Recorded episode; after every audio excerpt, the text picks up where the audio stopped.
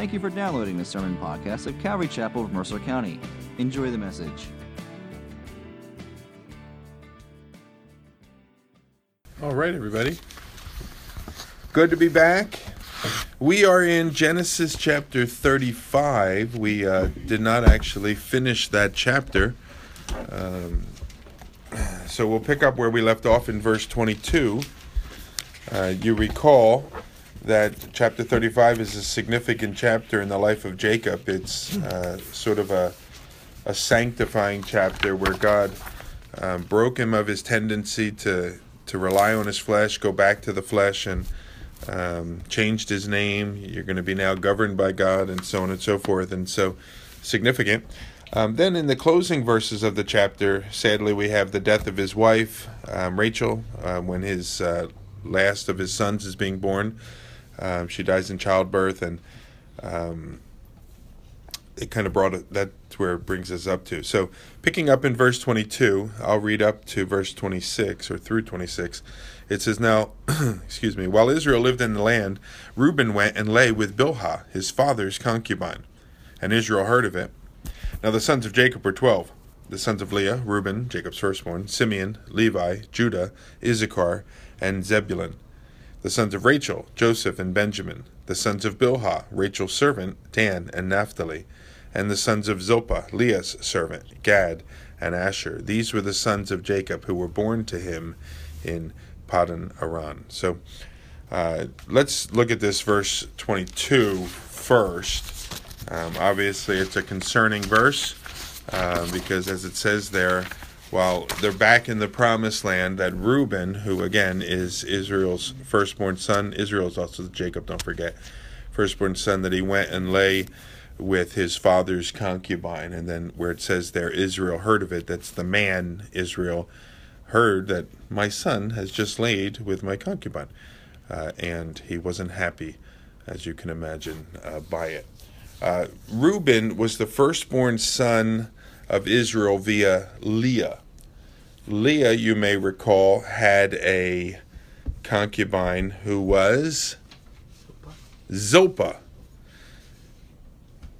Israel was also married to Rachel, and she had a concubine who was named Bilhah, and th- that's this particular woman. So, Bilhah was Aunt Rachel's servant that had been given to Jacob so that she could conceive a child on behalf of Rachel, and this is the woman that he lays with. Uh, not appropriate one way or the other, um, and it is, uh, in fact, a grave sin. Um, it's interesting when the enemy nation sought to defile Israel, they, you know, tried to come and pronounce curses on Israel and all that, and none of that worked. Uh, and then they finally said, "Well, here's what you do: uh, you, you get them into sexual sin, Yeah. and that'll get them." right. Um, when an enemy army would come in and overtake a nation to show their disdain for the nation, they would take the wives of the king and sleep with them. Uh, we have an example of that where on the rooftops of David's palace, um, women were slept with, and so on. Uh, and so here's this guy now, this thing that was meant to be sort of an act of war almost, he's doing to his dad's uh, concubine. And a few chapters later, um, when when Jacob is Israel, that is, is pronouncing a blessing over his children. Um, this is what he says. I'm not sure it's a blessing, um, but this is what he says over Reuben, chapter 49, verse 3. Reuben, you are my firstborn, my might, and the first fruits of my strength, preeminent in dignity and preeminent in power. Sounds good, right? So far. And verse 4 says, the catch. Uns- but you are unstable as water, and you shall not have preeminence, because you went up to your father's bed, and then you defiled it. He went up to my couch! Exclamation point. Uh, it says there. It's like he can't even believe it. Um, and so there are consequences, and, and he will lose the right, the birthright, um, as a result of, of that particular sin um, there. Uh, you know, I, I, I also, it catches my attention in verse 22 where it says, and Israel heard of it. Um, it's kind of a good thing that Jacob didn't hear of it. I know it's the same man, because Jacob in the flesh may have had a very different response than Israel, who um, if you will, is in the spirit, you know, governed by God, um, because it, indeed it is a grave sin. Any comments on that? I guess there's not, was there anything in, guessing in the commentary like how old Bilhah was? Didn't say anything about her age. Yeah. Um, No matter, it's still messed up. Well, yeah, what I'm just saying, is it like, yeah, it would even just seem unseem more unseemly if if she was an older, like his mother, his mother's age, but maybe she was younger because she was a servant. I think she was younger because he was older. Um, I So he- think he was 82 when Reuben was born. Okay.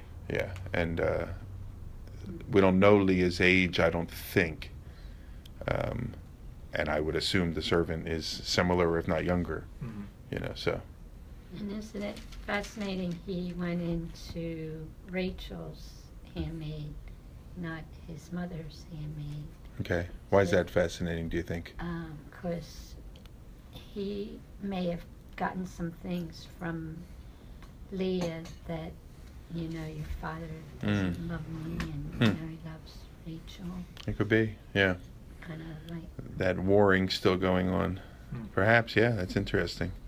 Interesting that he, he speaks up now against uh, Reuben sleeping with the concubine um, when he didn't sit, when he didn't uh, s- see, speak up in chapter 34 till the end about uh, Dinah, their sister, being defiled. Mm. Mm. Why didn't he say? Why didn't he say something before they they uh, killed all those guys? And now he he speaks up against. I guess this could be incest. I don't know if it technic. No, I don't think it would be classified technically as incest. But like Josh said, it's messed up. You know what I mean? Like, Mhm. shouldn't be happening. Um, Slept with his brother's mother. Mhm. yeah, yeah. Well, he's, he has the same father, so Yeah. so there's still that. Yeah. Still blood. Well, anyhow, um, you can chew on that some more if you'd like. But again, it goes verses 22, 23, uh, and following. It goes through the sons of Jacob. It breaks them down by the mom, um, and it begins with the two women that he married. Remember, he wanted to marry Rachel. Um, Rachel's dad switched uh, the older daughter in, and so he he woke up the the honeymoon morning, if you will, with a different woman, and he was like, "What's going on here?" And so that's uh, that's Leah, and as it says there in 23, uh, she gave birth to six children, not in this order. Um, they were the order she gave birth to them, but these weren't the first six kids. That other kids were being born in between. But anyhow, it's Reuben, Simeon, Levi, Judah, Issachar, and Zebulun. Um, you know, I would venture to guess if somebody said, "Hey, name for me the twelve tribes of Israel," that most of us would throw out Judah, Joseph, maybe Levi, the the priest. The names we'd probably forget might be names like Simeon or Reuben or um, Issachar or something like that. And it's interesting because when I think of Reuben, I think of the Partridge Family. Um, that's Oh, not. yeah. That's not the interesting part, though. myself. That's what she Oh, said, a sandwich. Yeah, I was thinking sandwich. Uh, it's because you had an ice cream cone for for dinner. You know what I mean? I'm a foodie. But anyhow, um, you know, you don't hear a ton about Reuben. You don't hear a ton about Simeon, but you do hear a lot about Judah. Uh, and certainly Joseph, uh, the rest of the book's going to basically talk about him. Uh, and typically the firstborn son is who you'd hear about. Uh, but as we, we saw in that verse I read from chapter 49, r- the, the birthright is removed from Reuben as a result of the action involving him killing all of those people, um, and then this particular action. Simeon, one would think it would then pass to him. He's the second. It doesn't pass to him either. Um, it doesn't go to Levi. Levi's the priestly tribe, something we'll learn about later on. And so then it passes on to Judah. Well, Reuben. It doesn't say Reuben was involved with the killing. Oh, I'm sorry. Simeon That's and Simeon and Levi. Knock out the first three for Right, right. bad acting.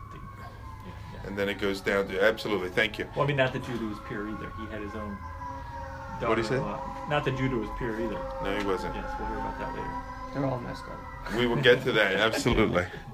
All right, but it passes all the way down to Judah. Of course, Jesus is the lion of the tribe of Judah. Here's my conclusion I wrote this is a pretty messed up family, and yet God still used them. And uh, you and I, we are pretty messed up people as well, but God can still use us. And, uh, you know, I'm excited. We're, we're meeting with a group of individuals from a uh, drug rehab next weekend. And uh, I can't wait to bring the words of eternal life. You know that God can change anybody and work in anyone's life and use anyone. So um, it's good news. All right, verse twenty-seven. My iPad broke, so that's why all the papers. Verse twenty-seven. Uh, Jacob came to his father Isaac at Mamre or Kiriath Arba, that is Hebron, where Abraham and Isaac had sojourned. Now the days of Isaac were one hundred and eighty years. Um, and as it says in verse 29, he breathed his last and he died. And he was gathered to his people old and full of days. All right, that's an understatement. Uh, and his sons Esau and Jacob uh, buried him. So, anyone know how old Jacob and Esau are when Isaac dies? Can we know? Do we know when they Yeah, I think we know. Yeah, because you know when they were born. Uh-huh, do you? That's the question. well, they were married for 20 years before they before she gave birth. How old was Isaac when they were married? Uh, I'm gonna say. 40. Yes, he was. 40. Which means So he was 60 when they were 60. So they are now 120. 120 years old Wow. when their dad dies. Wow. Um, and that'll help you next time you're in traffic to have that information. I'm so angry. Oh, 120 years. Yes, Lord. Yeah, so, anyhow, any uh, thoughts on chapter 35 before we move on? I guess the lesson is don't sleep with your father's concubine. Uh, that, that's your I'll try and stay takeaway. away from that. okay. All right. Uh, let's move on then to chapter 36. Uh, genealogy chapter. We love genealogies. So, starting in verse 1. These are the generations of Esau, that is, Edom. Esau took his wives from the Canaanites Adah, the daughter of Elon the Hittite, Ol- Oholabama, uh, the daughter of Anna, the daughter of Zibeon, the Hivite, and Basemath, Ishmael's daughter, the sister of Nebaioth. And Adah bore to Esau Eliphaz, Basemath bore Reuel, and Olaholabama bore Jeush, Jalam, and Korah. And these are the sons of Esau who were born to him in the land of Canaan. Okay? So Esau, remember, is a contemporary of Jacob. They were twin brothers. Esau's five minutes older, whatever it may be, of the two. We saw they had a contemptuous relationship, um, which two events pretty much caused it to reach its high point. One, Jacob withheld food from his quote unquote starving brother um, and demanded his birthright from him. Probably wasn't starving. Um, that's why I quote unquote it. Um, secondly, Jacob deceived his father Isaac and stole the blessing that would have been Esau's. So Genesis 25, Genesis 27. Uh, but they had a prolonged absence from one another. They were separated at least 20 years. Some people say as many as 40 years. I don't think that's true. Uh, but at least 20 years. Then, as we saw last time, two times ago, it seems that they made up with one another in chapter 33 um, and kind of went their separate ways. Although um, Jacob does deceive his brother one more time, says, I'll be right after you. You know, just don't worry, I'll be there. And then he went a different direction altogether. Um, so, my question where is Esau at in his relationship with the Lord? Oh, he's Are in there Canaan. negatives on this scale? This land, well, they're all in Canaan. It's still Canaan land, Yeah, but, right? uh, I don't think that's a good country. Well, that's the promised land. Uh, this. Yeah, so Okay. all of them are still in that land. It hasn't become Israel yet. Okay. All right, but you gave me an ant. You have an ant I too? don't, I don't think he's. I think God is doing a work in him at this point. Okay. You know, his hatred, his vengeance. That there's no. You don't read any more about that at this point. Okay. Yeah. And that would lead one to believe, all right, looks like he's gotten through some things, forgave Jacob, and is ready to move on. Time healed all wounds, or something like that. Yeah, but that wasn't your question. Where's he at with the Lord? Yeah. Okay. Now, Is he a saved person here? Well, that's debatable. I'd Okay. probably lean towards eh, too. Yeah. Just because Mark's sitting next to you. Oh, okay. All right. So, uh, what do you think is the difference in what he said and the question, Mark? Um, well, because we have later on in Scripture Okay. where it talks about, you know, Esau despising his birthright, and, and it, there's there's spiritual implications there. Yes. So even though he- God blessed him physically, he doesn't share in the pro- he isn't he isn't through the line of the promise, and I think that reflects on his where he is. Spiritual condition. Yeah. Yeah. Okay. And you reference a New Testament Yeah. passage, Hebrews 12, maybe? Yeah, that's probably it. Um, so Hebrews 12 says it, it's making a connection. The teacher of the book is making a connection to our lives.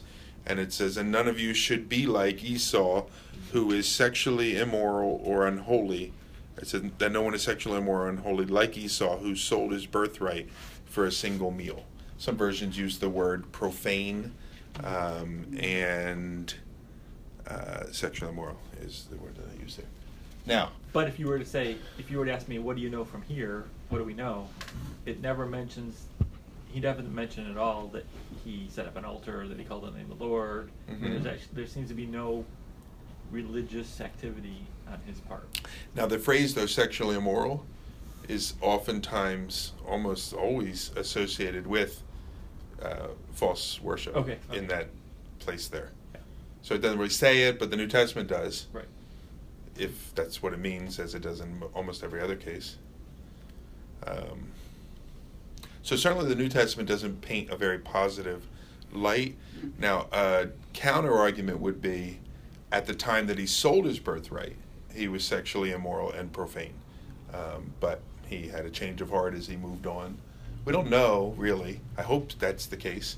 Um, he's never talked about again um, as like a person, uh, and I'll explain what I mean by that in a minute, um, in the rest of the book of Genesis. And then he's just sort of referenced from time to time in different places. Um, he, the, the only time he is referred to, I said not as a person, he's referred to as a nation in other times uh, in the Old Testament because his descendants would form a nation that they would call Edom, which was sort of like his nickname. And so you'll see the name Edom again and again in the thorn in the scripture. side of the Israelites. They are a thorn in the side. Now that doesn't mean he was, No. but you're right. But Uh, his descendants. yes. So that's all we can say really about him. We can conjecture the rest of the evening if you'd like, but that seems silly. Um, so our friend Esau. Um, anyway, let's move on. Starting in verse 1, it says, These are the generations of Esau. Look, if you look at chapter 37, s- verse 2, it says, These are the generations of Jacob. Now, if you read those two chapters, they're very different because chapter 36 will give you a list of names. Chapter 37 just goes into a story, essentially. And the word, same word, it can mean two different things. One is essentially the genealogy of Esau, the other is the history of Jacob. Um, so it's the same word. That's why it's translated typically the same in your version. There's sort of a constancy, but it, uh, it means something kind of different. Um, or So very two distinctive perspectives. yeah. Yeah. So, all right. Uh, this is what we know from Genesis. Why don't we turn there? You guys have Bibles. Chapter 25. Chapter 25, verse 23, or click there for you modern people. This was when Isaac and Rebecca, uh, Rebecca was pregnant, about to have a baby, uh, twins actually. Um, and in her womb there's all kind of fighting going on or whatever between the two twins which is a bad omen i guess you might say of what's coming um, these two little boys and then it says in verse 23 and the lord said to her two nations are in your wombs womb and two peoples from within you shall be divided the one shall be stronger than the other and the older shall serve the younger all right so the lord speaking i don't think if the lord speaks it's a prophecy um, so I, I guess it's a declaration. The Lord declaring that these two children, of these two children, two nations will come. And we know of Jacob, the nation of Israel, of Esau is this promise of the nation of Edom. So this chapter is a fulfillment of Genesis 25, or it's evidence of the fulfillment of um, Genesis 25, 23. Okie dokie? So, so let's jump in and look. Uh, verse 2. Esau took his wives from the Canaanites, as we said, Adah, the daughter of Elon the Hittite. So the first wife is Adah. Um, the second one is oh- Oholibama.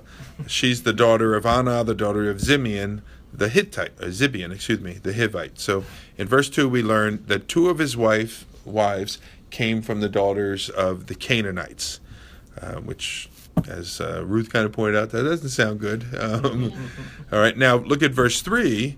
It tells us that he married a third daughter, uh, or excuse me, a woman, um, who is the daughter of Ishmael. And there it says, and Basemath, Ishmael's daughter, the sister of Nabioth. So pretty straightforward. Uh, he marries three different women: Adah, a Hittite, a Holibama, a Hivite, and Basemath, the Ishmaelite. Right? Everybody got it? We got a problem. Somebody, oh, granddaughter of Zibeon.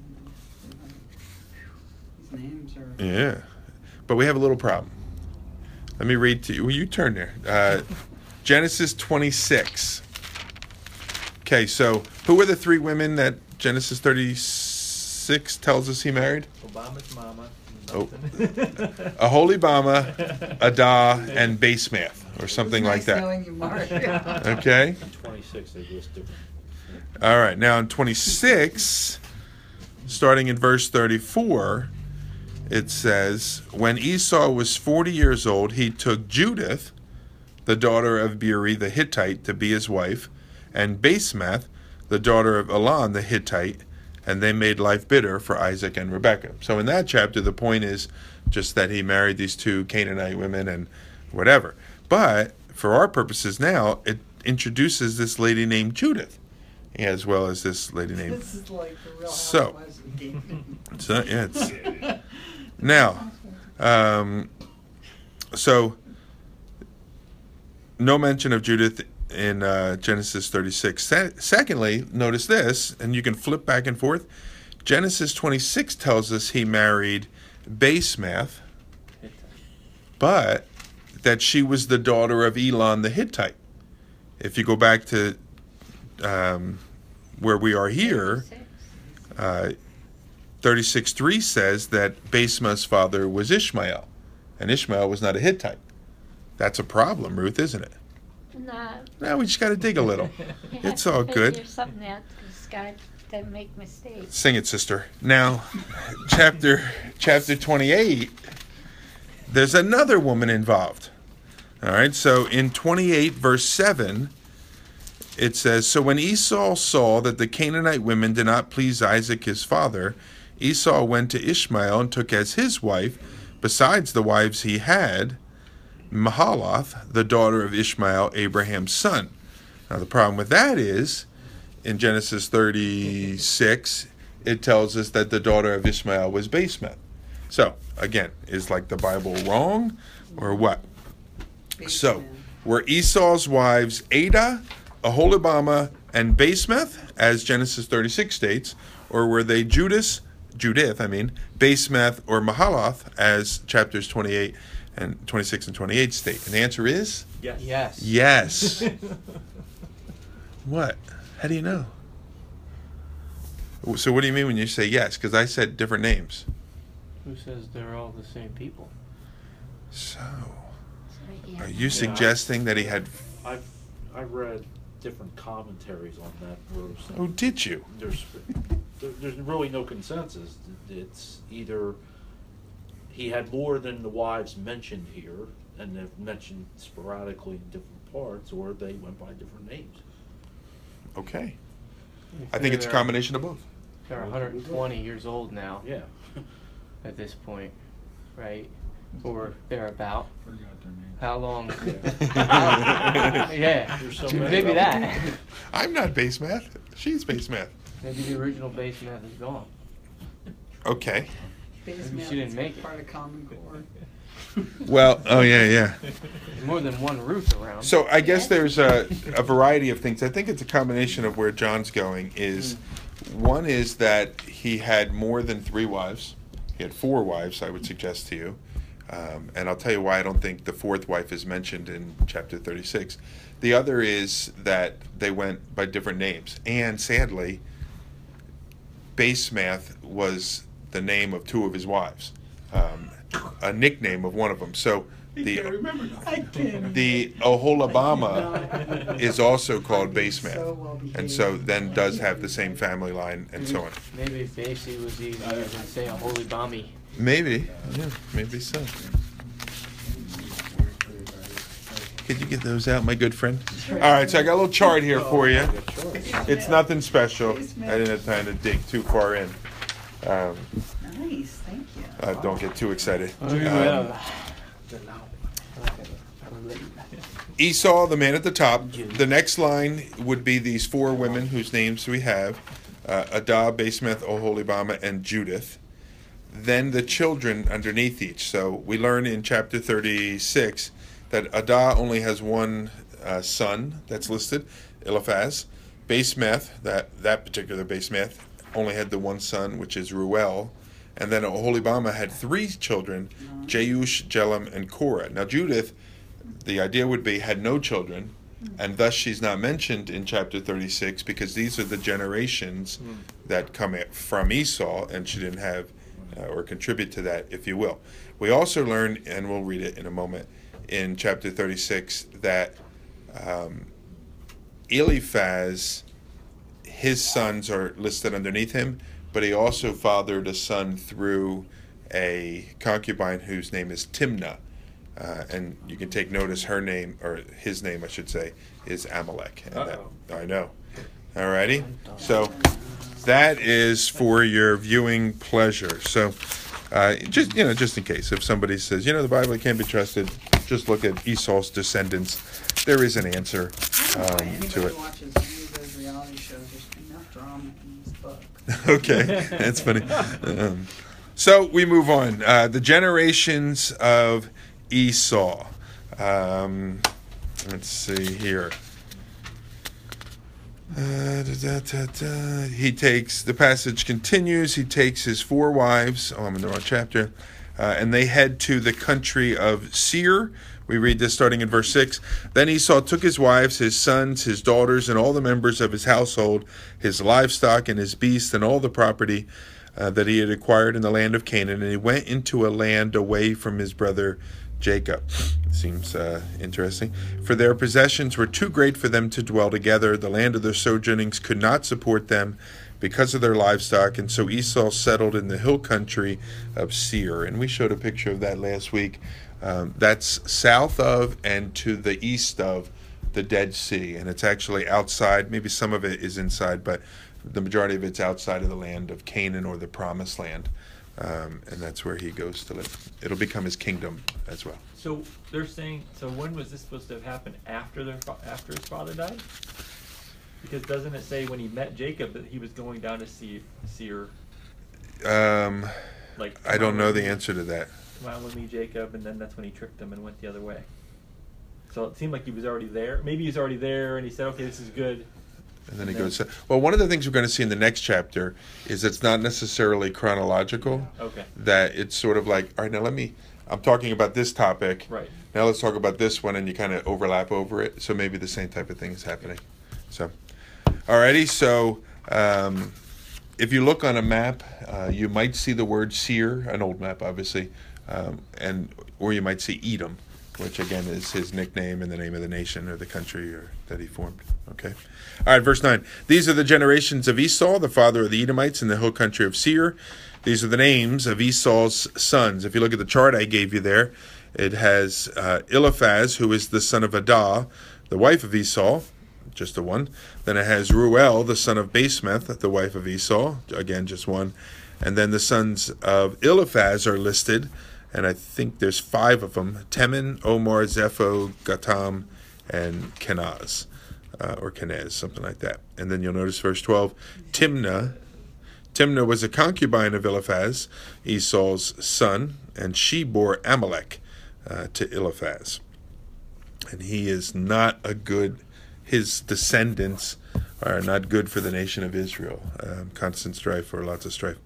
All right, so that's Eliphaz. Now, uh, it says, These are the sons of Adah, Esau's wife. It kind of wraps up that side of the family. Verse 13, These are the sons of Ruel, uh, Nahath, Zerah, and Shema, uh, and Mizah um, is listed there. These are the sons of Basemath. And then the third part of the family, these are the sons of Oholibama, the daughter of Anah, the daughter of Zibeon, Esau's wife, and she bore Esau, Jeush, Jelam, and Korah. And no mention uh, beyond there. And of course, as Yeah, I said, I'm looking at your diagram and it's interesting because none of her children were, bore any children. that we have Three listed for kids. us. Yeah. Yeah. So I don't know. Uh, so Oh, that yeah, would 'cause coincide with think verse could've 14. Had some that maybe just didn't make it into the. Uh, I don't know why they wouldn't be listed, right? Right. Um, no, so, I thought you just said something about we we really didn't know. well, I, I couldn't say categorically, um, but they're not listed. Um, so, but it doesn't say I, so I can't get that. she my- did not have three children. Yeah, you know. So, um, all right, verse 15. These are the chiefs of the son of Esau. So the family begins to develop into a kingdom. They sort of start dividing to tribes, if you will, of that kingdom. And verse 15 and 16 uh, the, are those that are the sons of Eliphaz. And as it says there, the chiefs are, and it names them Teman, Omar, Zepho, Kenaz, Korah, Gatam, and Amalek. Now, there is a Korah listed under Aholibama. You see that there? Um, that doesn't mean that this is the same Korah. So this particular Korah could be a grandson that's not provided for us or, or something like that. It says that he's a son of, of Eliphaz, so uh, it's probably a different person than the other one that's listed there. All right, second set. I know you're having a great time with this. Uh, the second set, verse 17, uh, are those of the children of Ruel. It says, These are the sons of Ruel, Esau's son, the chiefs, Nahath, Zerah, Shema, and Mizah. Just their names are listed. These are the chiefs in Ruel in the land of Edom. These are the sons of Basemath. And then the third set has to do with Aholibama. And it says, These are the sons of Aholibama, Esau's wife. The chiefs are Jeush, Jalam, and Korah. And they are those that were born to Aholibama. All right, verse 19. These are the sons of Esau. That is Edom, and these are their chiefs. It's interesting that they said the Chiefs, and they list those three guys that don't have any kids. Yeah, So I don't. I, I would assume that means they must have had kids. Could you yeah. Who, you- who are you in charge of? yourself?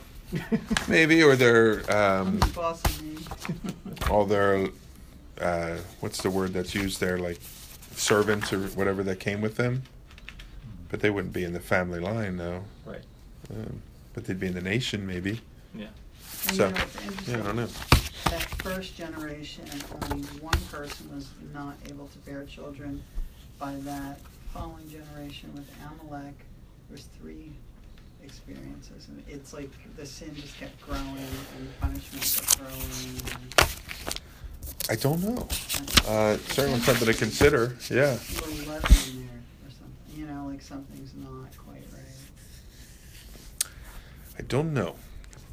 Well, as we move on to verse 20, now it's going to introduce us to Seir, S E I R, I think I'm saying it correctly. Um, and he was the head of a clan of people that lived in the land prior to Esau and the Edomites coming to that land. Um, that land was called the land of Seir. It eventually um, changes over. So we're going to now be given a list of his descendants. So they start in verse 20, and it says this These are the sons of Seir the Horite, the inhabitants of the land um, Lotan, Shobal, Zibeon, Anah, Dishan, Ezer, and Dishon. Uh, it's confusing. These are the chiefs of the Horites, the sons of Seir. And then it starts in verse 22, and it deals with Seir's first son. Again, what's his name? Ten. You're paying attention. Good. I like that name. And they they two sons, Hori and Hemam, and then also a sister, uh, or I guess an aunt in the family, was Timna. Verse 23, the second son is Double. Shobal. Very nice. And uh, Alvin, Simon, Theodore. uh, uh, wait a minute. It doesn't say that. It's Alvin, Manahath, Ebal, Shepho, and Onam. Uh, third son uh, is Zibeon. Uh, and here it's Aiah and Anah. He is the Anah who found the hot springs in the wilderness. So he's pretty cool. He ran like a spa. and he pastured the donkeys of Zibeon, his father. Um, I heard somebody just died in a hot spring at Yellowstone or something. Yeah. Oh, yeah. I Yeah, like was burned that? up. It was like 200 degrees or something. Ooh. Yeah, it fell in or something. Good. Anyway, uh, verse 25 These are the children of Anah, which is Seir's fourth son, and they are Dishan and Oholibama, the daughter of Anah. How about that? Um, not the same one as previously, just a very common name in those days. Oholibama was. Anyhow, verse 26 These are the sons of Dishan, which is the fifth son, Hemdan, Eshban, Ithran, and Shiran. Notice they all end in AN. I wonder if that means something. Um, it might. Verse 27 These are the sons of Ezer, uh, Bilhan, Zavan, and Akan. Apparently, it doesn't mean anything. Everybody's is. Verse 28 These are the sons of Dishan, uh, Uz, and Aran. And then finally, 29 And these are the chiefs of the Horites, the chiefs. Lotan, Shobal, Zibeon, Anah, Dishan, Ezer, and Dishan. These are the chiefs of the Horites, chief by chief, chief by chief. Yeah. Oh, chief by chief. I got you. Chief by chief in the land of Seir. That makes sense now. Okay. Fascinating, huh? All right. Verse 31. Now we're going to get some of the kings of the land. Um, obviously, their meaning of king might be different from how we might use the term because they all have their, there's a bunch of them, not just one. It says, These are the kings who reigned in the land of Edom before any king reigned over the Israelites. Bela, the son of Beor, he reigned in Edom, the name of his city being Dinhabah. Bela died, and Jobab, the son of Zerah of Basra, reigned in his place. Jobab died, and Hush- Husham of the land of the Temanites reigned in his place. Husham died, and Hadad, the son of Bedad, who defeated Midian in the country of Moab, reigned in his place, the name of his city being Avith. Hadad died, and Samla of Masrekah reigned in his place. Samla died, and Shaul of Rehoboth, Delaware, on the Euphrates, up different Delaware, or different Rehoboth, uh, reigned in his place. Thank you, Mark. Shaul died, and Baal Hanan, the son of Achbor, reigned in his place. Baal Hanan, the son of Achbor, died, and Hador reigned in his place, the name of his sitting being Pal. His wife's name was Mehetabel, the daughter of Matred, daughter of Mezahab. All right, couple things you want to I want to draw your attention. Look in verse 34, th- 33 and 34. Take your little finger and co- cover up the last two letters of his name. What do you see? Which one? Jobab? Joe. Yeah, and there there are some that suggest that this is where that this is Job, the book of Job, and how he fits into the book of Genesis. Um, you know, that Job is listed, what, uh, 20 books into your Bible, something like that. Yeah. Um, but it's a poetic book in that section of Scripture. Chronologically, it comes back during the book of Genesis. So there are some that suggest that this is that Job and that his counselor that comes to visit him, Eliphaz, if you read the book of Job, is the guy we read about a little bit earlier. Um, but there's no evidence that that's the case. Um, again, no evidence. it's just where people suggest it, and uh, you know where they suggest it from, from this uh, listing here. Um, certainly, this is not something you'd want to fight a war over because nobody really Right. knows. Alrighty, but nonetheless, I like to point it out to you. Um, verse 31 tells us that these are the kings who reign, reigned in the land of Edom uh, before any king reigned over the Israelites. Now, who wrote the book of Genesis?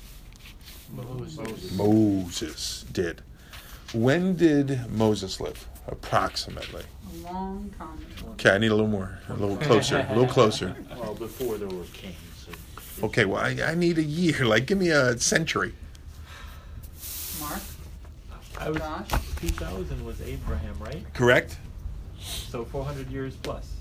Yeah, 1500. that's exactly what they estimate. About 1500 BC, Moses lived. I was gonna Um, say that. Well, you would have been right. Um, when did David live? approximately? Thousand. About a thousand BC. So that's 500 years after Moses, correct? Mhm. So Moses is writing verse 31 in faith Ah, that Israel will have a king over it because we are oops we are told in chapter 35 verse 11 this was a promise that God gave to Jacob.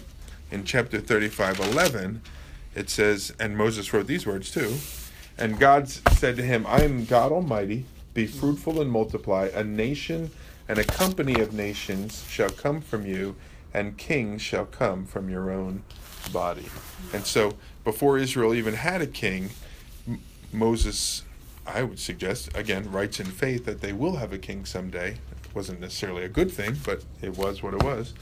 And I think that's fascinating. And that's all I want to say about that. Forrest Gump. Alrighty.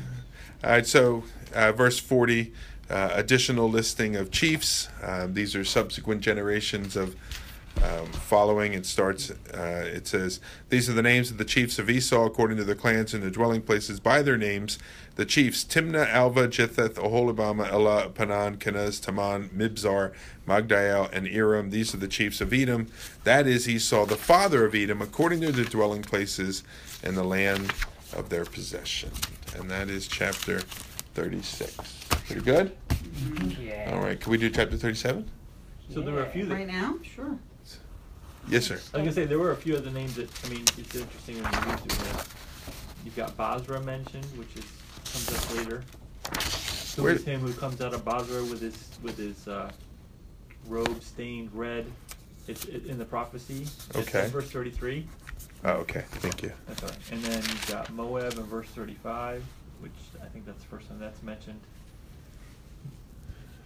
Uh huh. So it just seems like they're just calling out places that are gonna come up. Yes, Later. and, and we saw that a lot with genealogies. Many times they're mentioned, like as that bridge or so. So keep your eye on them. All right, ready to do a little chapter thirty-seven? Yeah. May I say that Joseph, that's uh, going to be the the focus of the next fif- twelve to fifteen chapters. Joseph is one of my favorite people in the Bible. I just love this guy, um, and I think it's because he's a neat guy and all that stuff. But when I first became a believer, um, that first summer when I had a little more time, wasn't in school, I read a book called "God Meant It for Good," and it was a it was a study of the life of Joseph, and uh, it just I just started falling in love with the Lord at the same time I was reading the book, and so I've always liked Joseph because it kind of brings me back to sort of where it all started. Um, so Yeah, we nice coat too. Coke does too. yeah, it's true. It's one true. of the few people in the Bible that it really doesn't say anything bad about. It doesn't say uh, anything bad about him unless you read into things like Right. the Tattletale, you know, Yeah, stuff like that. Or um, Daniel doesn't say anything bad uh, about Daniel. Samuel, is that true? I think. Yeah, I think you're right. I'm not sure, but There's not many. The only thing they really say about Samuel is about his kids, Yeah, so, but, n- but not necessarily against about him directly. Yeah, but he didn't raise good kids. No, that wasn't Samuel though. Was it? you're- That's Yeah. Eli, Eli the high priest. Eli's yeah. So sons were Samuel wicked, takes but the place, if Samuel's- you will. Okay. Um, There was something about Samuel's sons. yeah, I think so. Yeah. Oh, he had sons. Okay. All right. So anyway, we're looking at Joseph. So I'm excited about this. Uh, it says in verse one, Jacob, Joseph, excuse me, Jacob lived in the land of his father's sojournings, uh, in the land of Canaan, and these are the generations of Jacob. Remember that word can mean sort of the, the history story. Joseph, being 17 years old, was pasturing the flock with his brothers. He was a boy with the sons of Bilhah and Zilpah, his father's wives. And Joseph brought a bad report to them to their father. Now Israel loved Joseph more than any other of his sons, because he was the son of his old age, and he made him a robe of many colors. But when his brothers saw that their father loved him more than all his brothers, they hated him and could not speak peacefully uh, to him. Alrighty? That doesn't sound good. It's a little foreshadowing there. Um, we are now going to transition once again in the book of Genesis. So we sort of begin with Adam, then we begin kind of dig in and look, start looking at Noah, and then I guess the next one is Abraham. We start looking at, and then Isaac, and then Jacob, and now we're going to transition to Joseph. Joseph is not typically listed as a patriarch in the sense it's usually Abraham, Isaac, and Jacob are the patriarchs, but he's sort of in that line that we would look back to, like the forefathers of our country or something like that, uh, in this case of our faith. Um, and as uh, Josh pointed out, nothing's negative. Nothing negative is said about him. And I think Joseph, I'm not sure if you're familiar with the story, um, but Joseph is a remarkable exam- a, a remarkable example of persevering by faith and in the faith, um, despite life's difficulties. Um, he triumphs by his faith over his enemies, uh, and I think his just about his last recorded words, or second to last recorded words that we have in the Bible, it comes from Genesis 49. I think they just give you such a picture of what was going on in the, this guy's heart. And so Genesis 49:20, it says he's talking to his brothers and he says, "As for you, my brothers, my brothers, you meant for evil against me, but God meant it for good, to bring it about that many people should be kept alive as they are today." Now, if you're not familiar, uh, I'll give you the quick rundown. Uh, he's despised by his brothers. He's forsaken by them. He's beaten and thrown into a pit uh, to die. Then he's sold off into slavery because rather than kill him, let's try and get some money for, off of him. And so they sell him off into slavery. The New Testament says, despite his many tears, or, or something to that effect. Um, while he's there, he becomes a, he's sold again as a slave. Then he's wrongfully accused. He ends up in jail. He's forgotten about in jail, um, and so on. It's 30 years of his life. 30 years of his life. Um, and then he comes through all of that, and at the end of it, he says, God did all this in my life for other people's good. And I'm glad that he did, is what he says. That's pretty cool. Um, I don't know. That's something. So in that way, he's almost the first type of Christ that we see in a person. Either the fact that he's going to be wrongly accused, he's going to be wrongly. Uh, yeah. He's gonna be Prison sold for slash- thirty pieces of silver. Oh, there you go. He sold for 20 shekels, but the price of a slave, um, different price at the time, but Yeah. you're right, same point. Inflation, yeah. Yeah, exactly. And then a Yeah. famine led to the family coming back. Going down to Egypt, you mean? Yeah. Oh, there- Yeah. Yeah, they're they're like you said something. He's probably the first type of Christ or whatever. I'm sure there's like other tiny little types here and there, but his like whole life is a type of Christ, um, and it, it's it's pretty remarkable. And that his life would be going to be benefiting Other people, a, a lot of people, saving a lot of people's lives. yeah. Yeah. Um, Because it wasn't just, he didn't just end up saving his rest of his family, it was all of Egypt, right? Yeah. And other nations. There was Yeah, and everything, yeah. and then spiritually, all of us, you know, because if the Israel or Jude, line of Judah and all them died, Right. there's no Messiah. Um, so that you can certainly make all the correlations to Christ, and I think that's um, neat to do.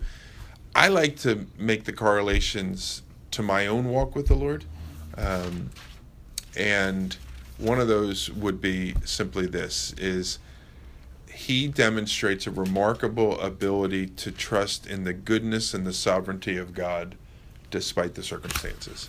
And, uh, and I think that's a lesson uh, for each of us. And so, uh, digging in, it says in verse 2 Joseph, being 17 years old, was pasturing the flock with his brothers. He was a boy with the sons of Bilhah and Zilpah, his father's wife, and Joseph brought a bad report to them to their father. So, Joseph, if you recall, was the firstborn son. Is that for me, big guy? You're the best. Was the firstborn son of Jacob and Rachel. Um, and Rachel was his favored wife. Um, kind of gives the impression in an early age of his life he's a little bit of a tattletale. In verse 2, he's out there and.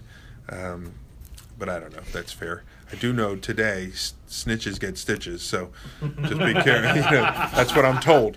But he was honoring his dad in that, so he may not be a tattletale. So I'm just saying what I'm seeing. All right. Anyhow, he comes back and he tells his dad, and I'm sure his brothers love that. It just sort of sets the story up. Mm-hmm. Verse 3 tells us that he loved him so much because he was the son of his old age. Now we have an idea of how old he was, but you got to do some math. So if you got your phone, you want to dig out your calculator. Or I'll just tell you the answer. Basement. I'll just tell Mark. To do basement. There you go. Mark, do it in his head. Uh, it's estimated that uh, Jacob, I always get the names mixed up, Jacob was 91 years old when Joseph was born. And the way they figure that out is this uh, he was 30 years old when he began working for Pharaoh. That's Genesis 41. Uh, there was seven years of plenty. That's also found in Genesis 41, and two years of famine before Jacob was brought down to Egypt, and then he remained there for five more years. Um, so 37 to two, that's 39 years. So we know that Jacob was 130 when he met Pharaoh, which is again Genesis 47 9. So if he was 130 when he met Pharaoh and Joseph was in Egypt 39 years, you do the math and it, it comes out to that he was 91 years old when, uh, that his dad was 91 years old when he was born. So that's pretty old, son of my old age. And not only a son of his old age, but also the first son of the favored wife, and you know that we've been trying forever, and and all those kinds of things. And so, um, there you go. Lay that out there. Uh, it's estimated that Jacob's other sons, Reuben, who was uh, the first, through Zebulun, uh, so not including Benjamin, who we read about, uh, that they were born between the ages of when uh, Jacob was 65 to 81. So I bring that up because when they're having these little interactions, Reuben is there and is 45 years old approximately, and the next closest to um, Joseph is going to be 27 years old, and then uh, Joseph is 17 years old. So there's a big gap, a 10 year gap between the oldest and the youngest, and almost a 30 year gap between the very oldest and, and so on. Okay? You know how that goes? Zebulun? Is that what you said? There, I see Zibeon, I see Zayvon. These names are so confusing. Where are you reading? Um, I'm just looking through the names for the Z names because I'm looking for what you just said. Where are you looking? Like in the right back of your you Bible? were reading. No, I'm I'm in what we just the piece we just went over. Are you in chapter 36 or Yeah. 37? Thirty six. Okay, so we moved on to 37 now. Okay. So 36 was Esau's family. Okay, well you were just referencing them, so I was back to looking at their family tree and I didn't see that name. Okay, so let me clarify. What I was referencing is Jacob's line, um, not Esau's line. I think yeah, it's a little confusing. Sorry about that. And no, Jacob's. it's not you. It's the material. Okay, so Jacob's line has will have the 12 boys, Joseph being the 11th born boy. Uh, remember, four different women. Um, the oldest is Reuben, and he's about 26 years older than Joseph. Um, the next closest in age, besides the younger brother, the next closest in age to Joseph is a man by the name of Zebulun, and he's 10 years older than Joseph. Um, so, uh, clearly, everyone knows it uh, in that day. Joseph is the favored son. Uh, remember that whole baby race? I was thinking of the arms race, you know, between Russia and America. The baby race between Leah and, and Rachel. It's Right. caught up with the family. Favorites have developed. Everyone knows who they are. There's bitterness uh, in the home. Jacob makes some mistakes. He gives his son a robe of many colors.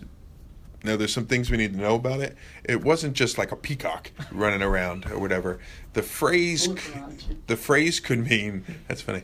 Could mean uh, like long coat with long sleeves. That's what And I so- heard. It it had sleeves, so it meant a little bit more regal.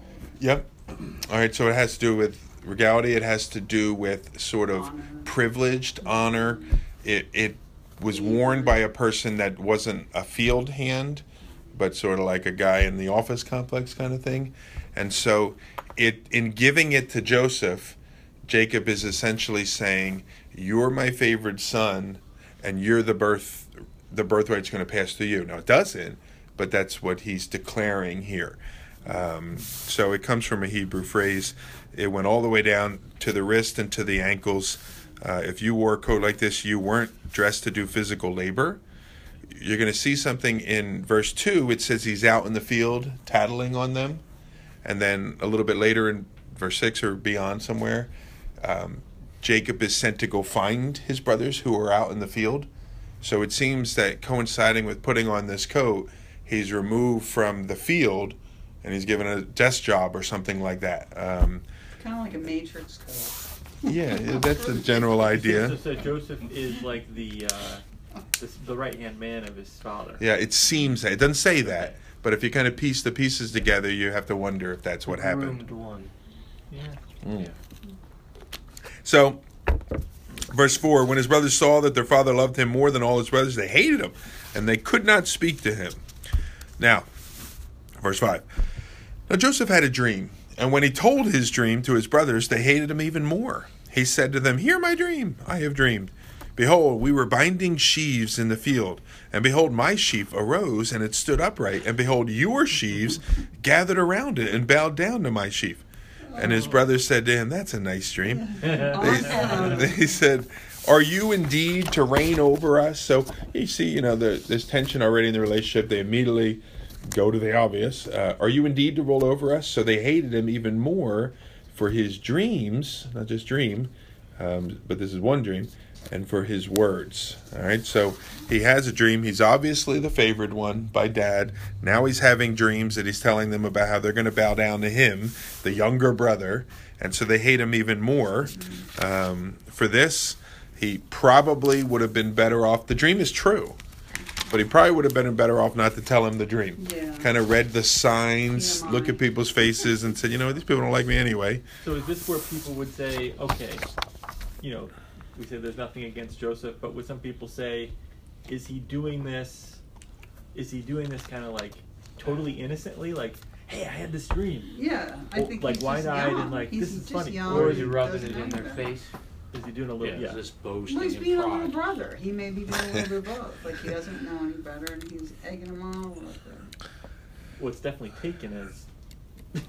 The benefit of the doubt would be he's just a young kid. He doesn't know better. Um, Well, he's busting their chops. maybe, yeah, Yeah. that too. So I don't know, Mark. Uh, Well, you know, like I'm going to go a little bit ahead when he tells his father about the stars and the moon yeah.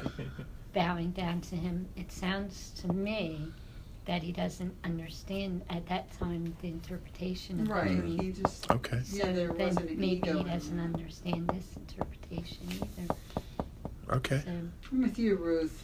yeah. So Yeah. So he's Girl power. That's what we're going with. Okay. Uh, now, again, they know immediately the meaning of the dream, and the response is not surprising. They are angry with him, hate him even more. Question Oh, oh boy. Does God still speak in dreams? Yes. He does, On occasion, on occasion. when you when you Certainly. really Why listen. not? Why not? That's part of my salvation experience. Part of your salvation experience. Yeah, Do but you want to share some of it? I don't know. Okay. anyway, I don't say here about how you got saved or anything, but it sounds exciting. So does God still speak in dreams? Why not? She said. Bob, you're a smart guy. Well, you have all those reports from the Middle East, especially the Muslims, Yeah. meeting uh, Jesus in, dream, in dreams. Uh huh. Isa, you know. Uh huh. Uh huh. So, and those are real. Has everybody heard about that? By the way, this Mhm. I have a, a book in there, um, Dreams and Visions, I believe it's called, and it's uh, story after story of Muslims that are coming to faith behind uh, sort of um, Islamic curtain, so to speak, where people can't go in and preach. Um, fascinating. Uh, okay. He uh, he spoke Well- to you. You said as well, an yeah, yeah. I example give you in our day. here's here's the here's the two minute. All right, two minutes. Okay. Okay, okay. Go ahead. So so I, there was a guy that was sharing the gospel with me, and I grew up in church, so I knew the gospel and everything, but I was completely like not listening, hmm. whatever. And I had a very disturbing dream, and I won't get all the details, but in the dream, I was I knew I was going to die, and I heard this voice as clear as we're talking here say, "Mark, you're about to die, and your life's not straight." And I woke up, and I was completely shaken, and I then you know I went and talked to this guy again and said. Okay, I'll go to church with you if it'll just stop you. And so, you know, that's how God, Cool. you know, All right, cool. shook me. It was very. Whatever it takes. Well, that's right? great. Yeah.